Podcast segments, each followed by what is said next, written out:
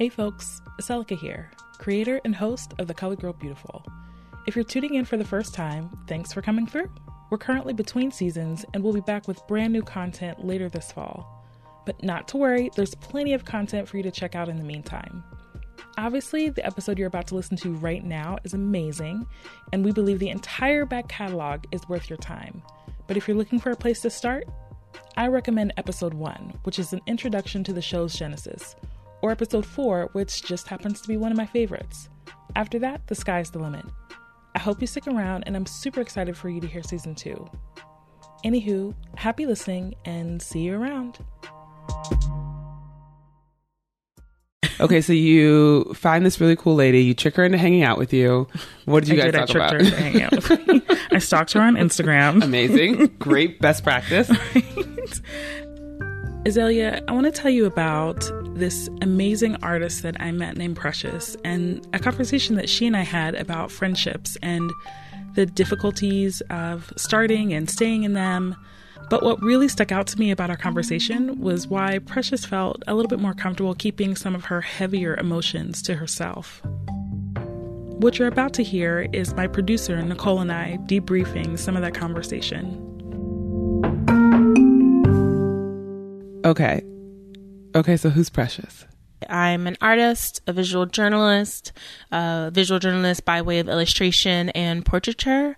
I'm really interested and passionate about storytelling as well as capturing people's experiences through written work and visual work. She just seemed very put together, but also like really cool. She's got these really gorgeous locks and like these um, like fun glasses, and I don't know. She's just she's beautiful, um, but she just seems like someone who's like very free spirited, but um, also grounded. You know, like she's just very intelligent and had all these really like well thought out things to say. But my overall impression of her was that she was just like super cool. I remember wanting to like hang out with her, like, oh, like she would be cool to hang out with. Yeah. so this is just like a, a, an excuse to yeah. get It's basically just an excuse to, to hang out with somebody cooler than me. What brings me joy is um, chocolate. Lovely answer. Salted caramel chocolate in particular. Um, and, you know, solitude, actually, laughter, and being at home and whole at once really brings me joy. So I'm chasing that and getting a little bit of it now. I had originally wanted to talk about sort of that relationship aspect and um, sort of the interaction, you know, between friends. Um, but the conversation shifted some uh, to an area I wasn't really expecting. Really? Yeah. Say more. Um, What did you all end up talking about? so we ended up talking about this this sort of desire to be perceived as someone who has it all together that we both share.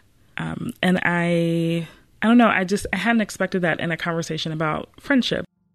like my friend the other day she i've been kind of mia for the past two weeks and she was like i've been thinking about you you all right and i'm like i'm just going through it you know and i don't want to bring my bad energy around other folks. Like i'd rather just like try to figure it out on my own and then come out fresh and new and like i have my entire life together. And also this person i was like i know they going through way more than what i'm going through. Like i have no right to say i'm upset or sad when they're going through so much right now right?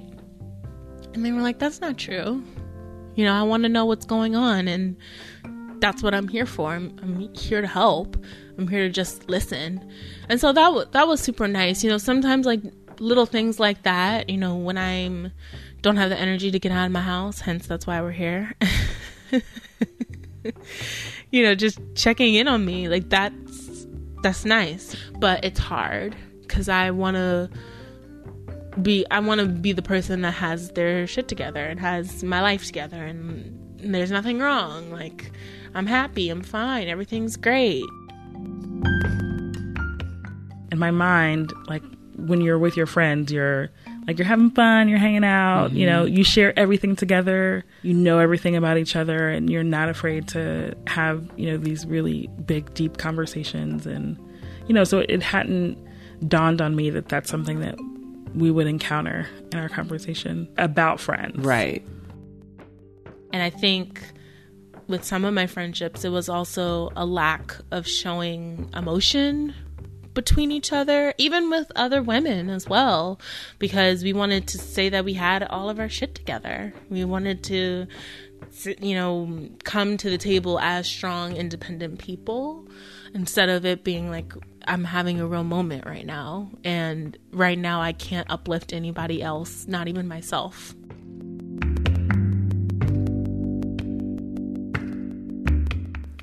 Hi, Azalia. It's Aseloka. And this is The Colored Girl Beautiful, a heartfelt letter from one generation of black women in search of healing to another.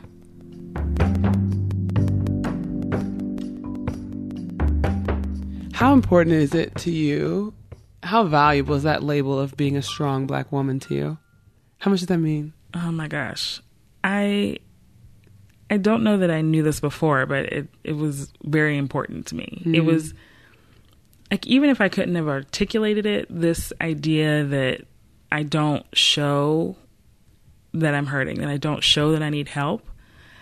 If I look back on how I've behaved, it has been absolutely essential. Like I, you know, like asking people for help is is a last resort. I will try everything I can on my own before I'll even, you know, suggest to anyone that anything might be off or mm-hmm. I need any sort of assistance. Yeah, I get that. I, I feel like you look in the mirror. For me, I look in the mirror, and even though I know and I resent the strong black woman label, it's like almost a little bit like a prison. It is like, but like, I am a strong black woman. it's i mean because there's like a sense of pride Right. like i you know even though i don't want to be confined Mm-hmm. by that idea i do want to be perceived that way Yes. like i want people to think i want people to look at me and and feel like yes i can do all the things yep. even though i know that that's not really healthy it's not it's not a good idea so I have this conversation with Precious. I'm like going over the tape in my head. I'm like thinking about all of the things that we've talked about and am wondering about this, you know, this idea of keeping it all together and why someone would do that. And thinking to myself, oh, I wouldn't do that. But then I thought, wait, have I done that? Mm-hmm. so I decided to call up Dominique and ask her what her perception was of me as I was going through a really difficult time hmm. in my life.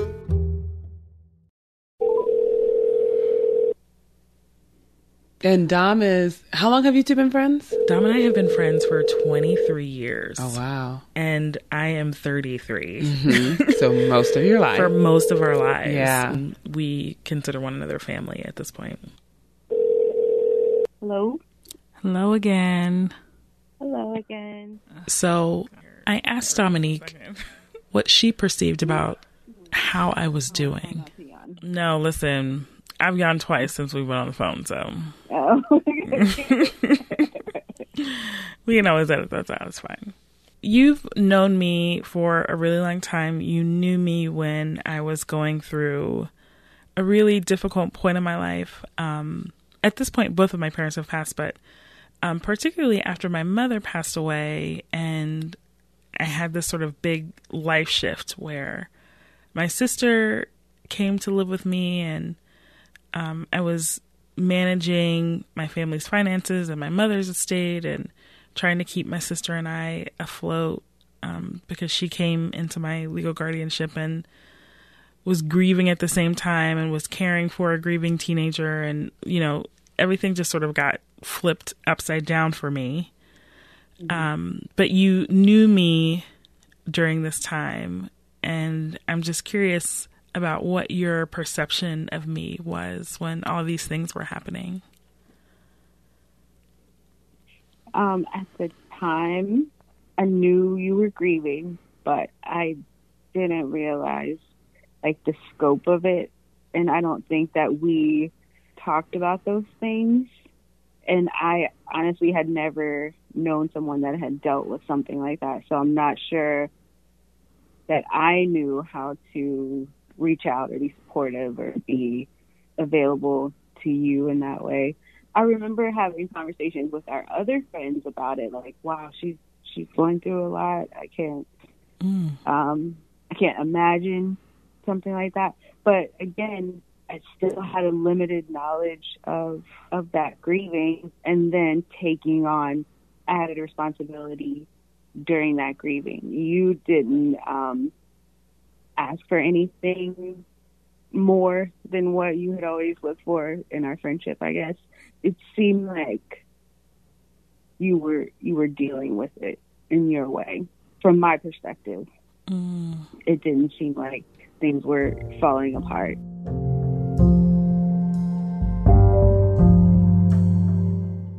I had no idea how it impacted you.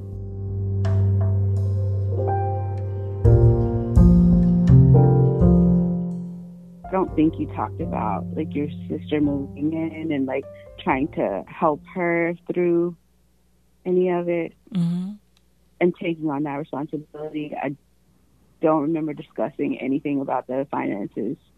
And so I just didn't know the scope of it all. And I don't think that you allowed us to see that side either. Yeah. And maybe it's because we hadn't experienced anything that, anything similar. I'm not sure. So I've always known you to be like a strong person. And like, I literally hate saying that because I know that it comes with so much,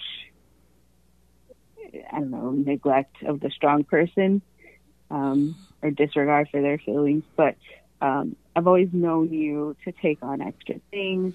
Um, you work extra hard. Um, even from a very young age, you were like, uh, you had extra things, extracurricular activities. You had volunteering. You had like, piano lessons. You were, um, I think you were in like AP classes. I don't know. Like, I was. You were, you were always doing extra things, and then you, um, you know, you took on a lot of responsibility. I think with your sister, um, even when you know your parents were still around, hmm and then um you know as your mother was ailing you took on responsibility at home. So I- i've always known you to be a strong person and a person that um did more than any of us did as children. I guess that image of you was kind of burned in my mind and also when your when your mother passed hmm. that strong person that just takes on what needs to be taken on and pushes through it, you know? Yeah. It's it's it's wild even to me that I put so much effort into you know like holding it all in and keeping it all keeping it all together that um it was you know literally imperceptible to the people who were closest to me. Yeah. Yeah.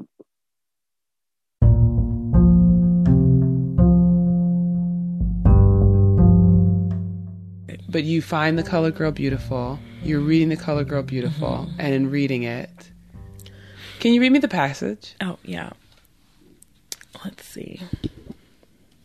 Search Oh shoot! Oh no! I, you I closed lose it. I did lose it. Um, hold please. Oh no, here it is. Here it is. Here it is. Good begets good. So she, the colored girl beautiful, will exert herself to make a wide circle of friends, although she will be careful not to grow too intimate with any. She may be a real friend without undue intimacy. My knee jerk reaction is like, no. You want intimacy in your friendships. Right.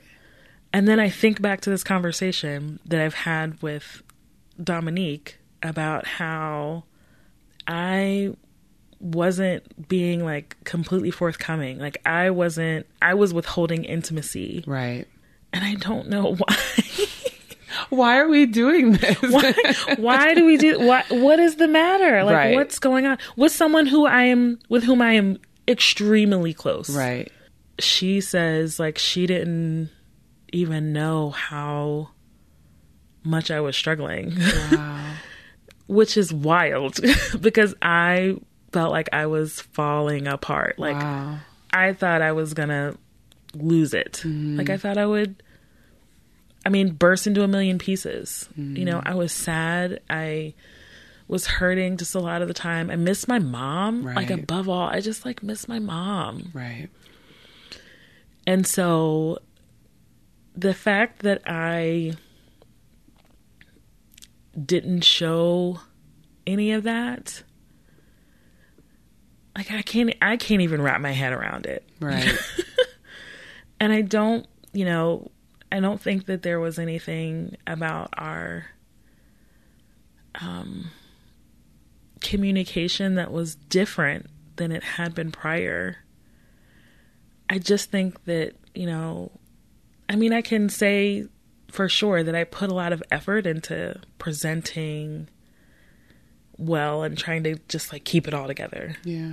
trying to keep from falling apart.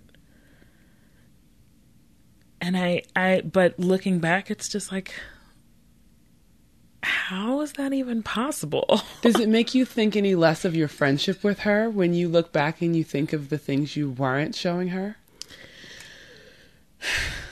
it doesn't make me think less of the friendship. I mean, at any point, it, I would have told you that you know we were super close through any of that. Um, but it's definitely like not what it could have been. You know, I and I don't even know why I felt so compelled to keep things from her or from anyone else that I was close to you know I, I don't know why i felt like i couldn't share hmm. but it felt very much like this was my burden to bear alone Wow.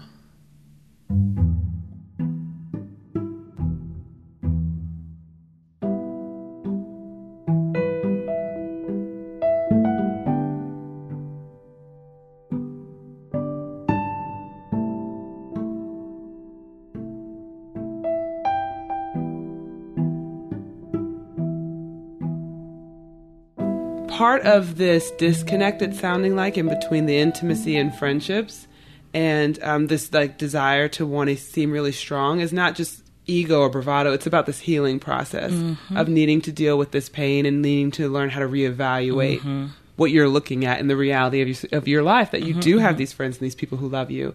What was it like for Precious? How did she go through that process? healing is a lifelong journey and there's really no quick fix for it. I think you know, when I was in a really bad place, I was like, well, I've got to start doing yoga, right? Or writing in a journal, like doing these like small things that some are helpful for some others, you know. I was buying crystals and crystals actually are really important to me, you know, candles and plants and like physical things in my life that are going to maybe if I change my physical part of my life and the things around me, it'll change what's in the inside. And like some of those things have helped, but like they haven't been sustainable. And so now I've kind of just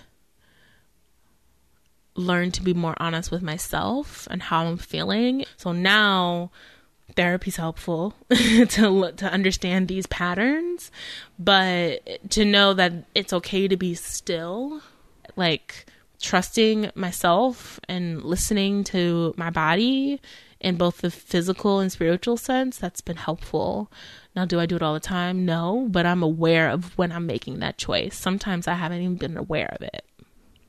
Yeah. Yes, Black Ladies in Therapy. black ladies in Do it. therapy oh my gosh it. that's a podcast Is it? um therapy for black girls Shout out. check it out yeah Can you talk to me about what it would look like for you to look in the mirror? You have that title of strong black woman Mm-hmm. and to take it off for the sake of intimacy in your friendships.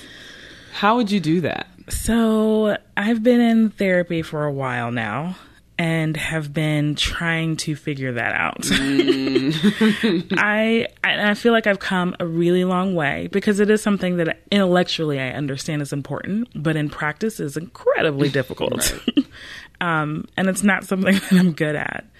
But what I've learned, what I excuse me, what I am learning. to be clear. to be clear, because this is not like a done deal. We're not like all set as of today. but what I am learning is that it is it's a process, it's a deliberate decision every single time. Mm. I I I feel like, you know, maybe for some people and this could just be my perception too, but maybe for some people it's it's simple. Like you just there are people in your life who love you, and you, when you fall, you fall into their arms and you know you're going to be fine. I'm not one of those people. Mm. I, you know, all of my energy is spent trying to prevent myself from falling because in my head, I'm like, I don't know who's going to be there. Right. I, I need to be all of the answers to all the questions for myself at any given moment. Um, but that's not great. That's not healthy. Yeah. that's not and ideal. Is it true? It's not true. Mm. That's that's what I think gets me about this whole thing is that like it wasn't until um, you know, at this point both of my parents have passed away. Um, and it wasn't until like having that experience and um, having guardianship of my sister that I realized that there are people in my life, the same people who have been there the whole time. This is not like, oh, all of a sudden, you know, all my true friends showed their friend. No, these people have been there the entire the entire time. Yeah. And I'm just now realizing like I can actually breathe a little bit yeah. with these people who already exist in my life. I can trust them.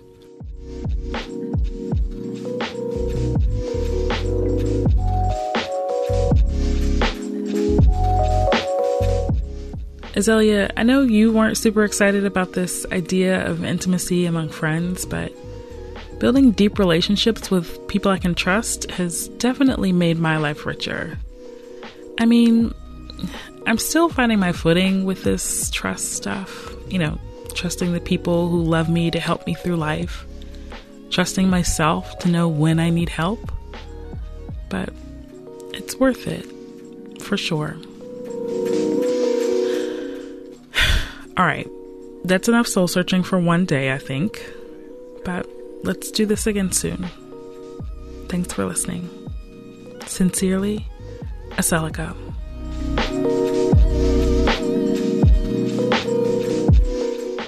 The Colored Girl Beautiful was created and is hosted by me, Aseloka Smith. This episode was written and produced by Nichole Hill and Aseloka Smith, with music from Blue Dot Sessions. Azalia is the older woman who lives down the street and warns you about the same things your parents do, but for some reason you listen to her when she says it. We'll be back with a new episode on October the 29th. We want to know what you think about the show, so give us your feedback.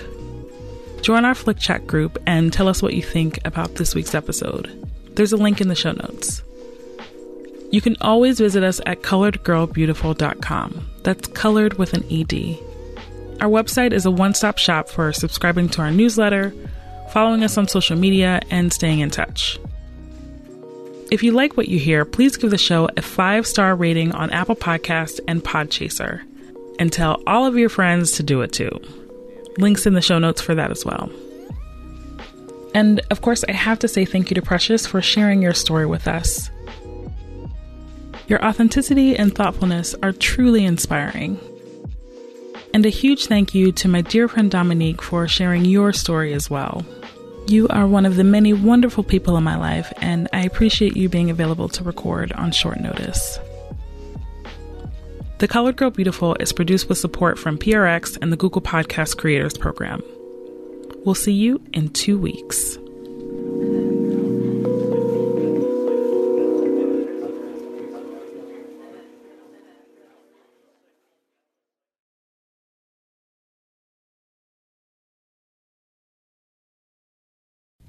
I once did this improv scene. Mm-hmm. Um, we were just like flailing. And I just come back from LA and we were we just like did not know what to do. So then I just introduced crystals. I don't know anything about crystals. So I was like, "Here's a box of crystals, mom."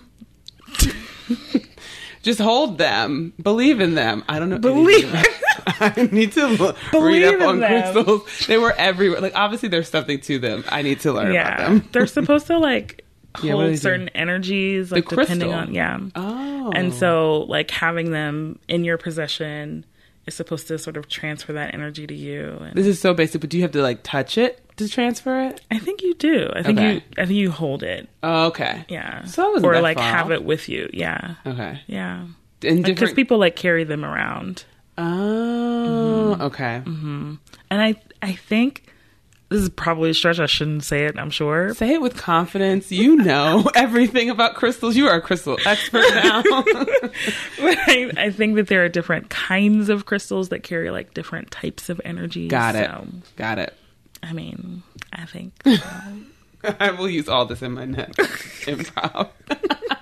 perfect. It's gonna be great. Got it, too swell. Uh,